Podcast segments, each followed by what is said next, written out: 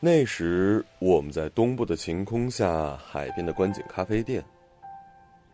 风有点大，把浪吹得一拍一拍，卷起白色的滚边，哗哗的浪涛声。海水是好几种层次的蓝。我们三人各自喝着热饮，阿乐说起了他的故事。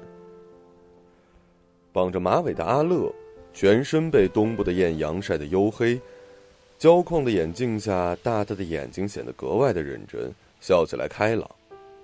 说起往事，仿佛被阴影遮蔽，脸色暗淡了。那段感情花去了我快15年时间。阿乐说，他与女孩是同一个村子里的，一起上课下课，自然地走在一起。高中之后就成了恋人。女孩小清漂亮，追求者众，为何会选择自己，阿乐也说不清楚。学生时代一切还很单纯，大学毕业之后开始为前途考量。小清的家人不太赞成他们交往，嫌弃阿乐只是私立大学文科生，没有好的前途。那时爱得正浓，他们选择了一起到东部报考水土保护局的约聘生，期待他日通过正式考试变成公务人员。两人一起考上了水土保护局，在小镇里租了个房子，开始了他们的梦想。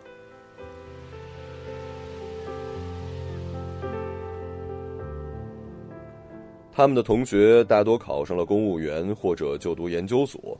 小青第一次回去参加同学会后，回来就变了个样，叨叨说起某同学竟然结婚了，对象是医生。不可思议啊，明明也不是什么美人。说起班上其他人，公务员和老师的收入都比他高。大家都以为我会嫁给有钱人呢。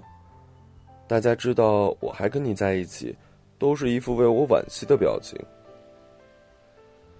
那之后，小青开始嫌弃他的一切，对他启动了种种要求。本来两个人收入稳定，住在偏远东部小镇，日子过得简单也算甜蜜。小青却说这种收入20年也买不了房子。我们一定要参加升级考试，现在收入太少了。两个人一起准备考试，工作忙碌加上考试压力，小青总是情绪失控。小青出生在贫寒的家庭，父亲酗酒家暴使他产生了重大阴影，所以阿乐疼惜他。然而他只要一遇上精神压力，就会对阿乐言语攻击，情绪一来就会摔碗丢盘大哭大叫。因为小青不爱回家，也不让阿乐回自己父母家。小青不喜欢出门，也不让阿乐出门见朋友。你不陪我就是不爱我，小青总是这么说。考试前一周，两人爆发大吵，阿乐提出暂时分开，冷静冷静，专心准备应考。放榜之后，两个人都落榜了，从此都是你害我没考上的这个话题，成为了阿乐除之不去的噩梦。海风吹来，我看见阿乐的眼睛里有泪。无论怎么爱他，对他好，他都不满足。所有薪水几乎交给他管理，他还要求阿乐去兼差，想要攒更多钱才有安全感。他白天工作，晚上加班，周末还得去兼差，还要负担家里大部分的家务。后来他换了单位，上班时间不会见面了，似乎可以得到喘息。但小青几乎是每天10几封讯息来，任何大小情绪都要他立刻安抚，工作不如意，同事不和睦，身体不舒服，都要他立刻回应。但不管怎么安抚、安慰、开导，他都不听，不回他讯息就会一直打电话，让人没办法上班。他渐渐开始害怕回家，因为不知道今天在家里等着他的会是一张怎样的脸。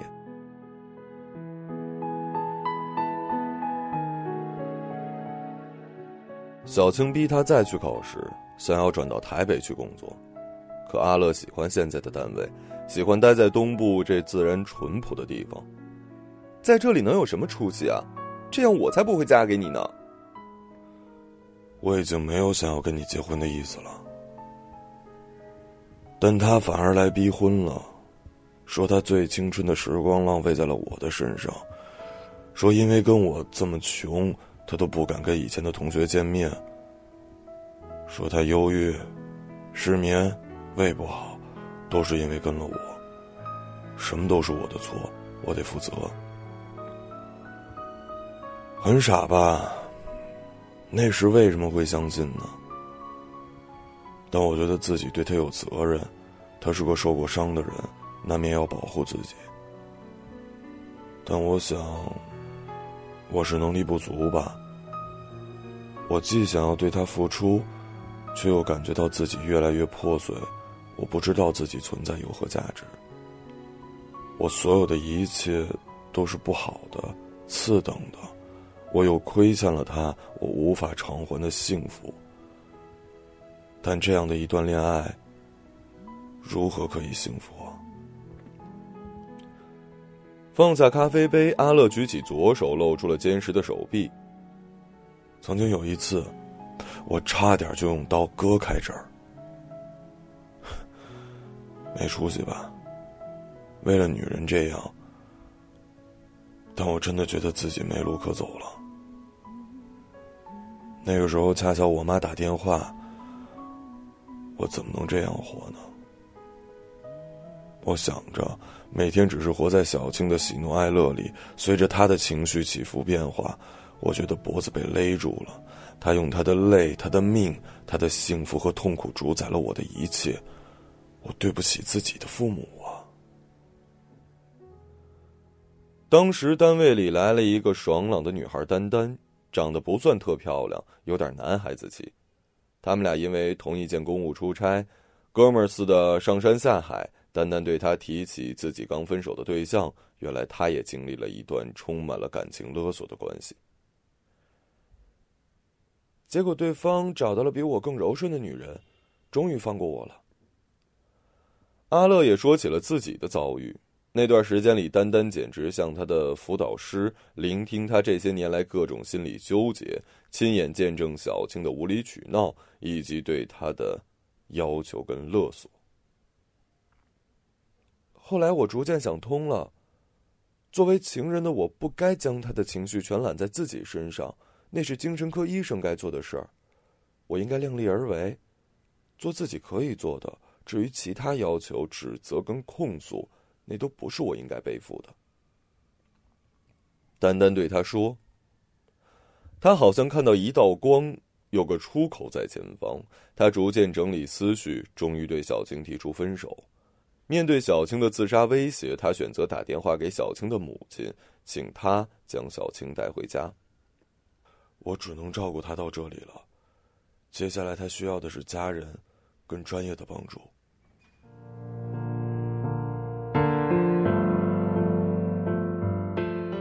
他像是念台词似的勇敢地说出这些话，心里堵着的大石头终于松动了。谢谢你照顾小青这么久，我自己的孩子我理解，让你辛苦了。小青的妈妈说，阿乐开始哭了起来。其实他对小青还是有一份爱的，那是少年时代两人相依为命、相知相惜的爱。只是那份爱已经被情绪、压力、内疚、恐惧、自责逐渐磨平，慢慢消融。如果我连自己都失去了，我拿什么去爱人？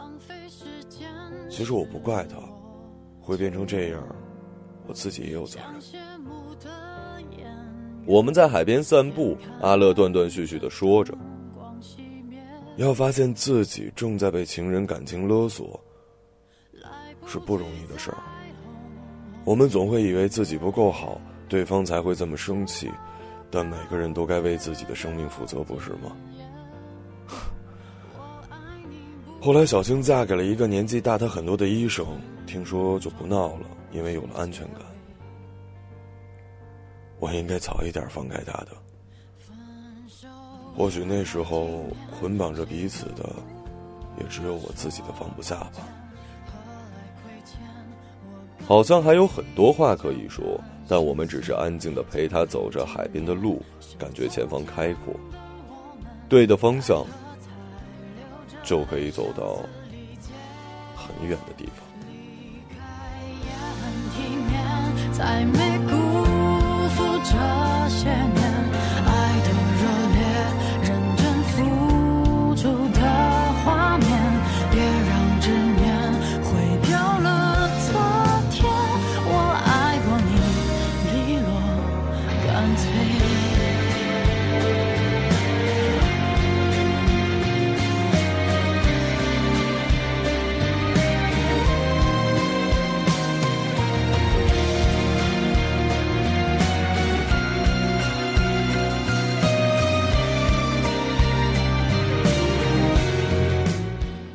一个朗读者，马晓成。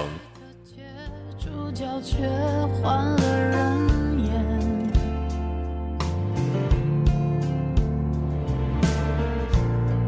我哭到哽咽，心在痛就当破茧，来不及再轰轰烈烈，就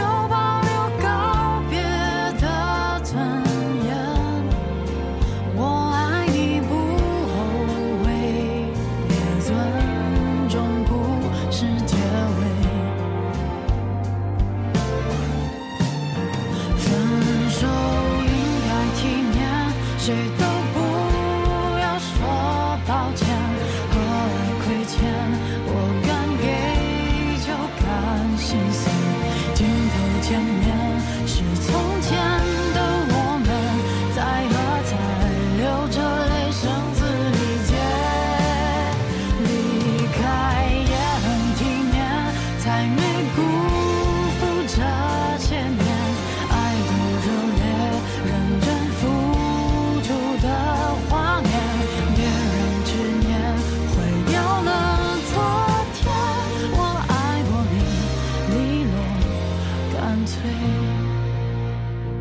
再见，不负遇见。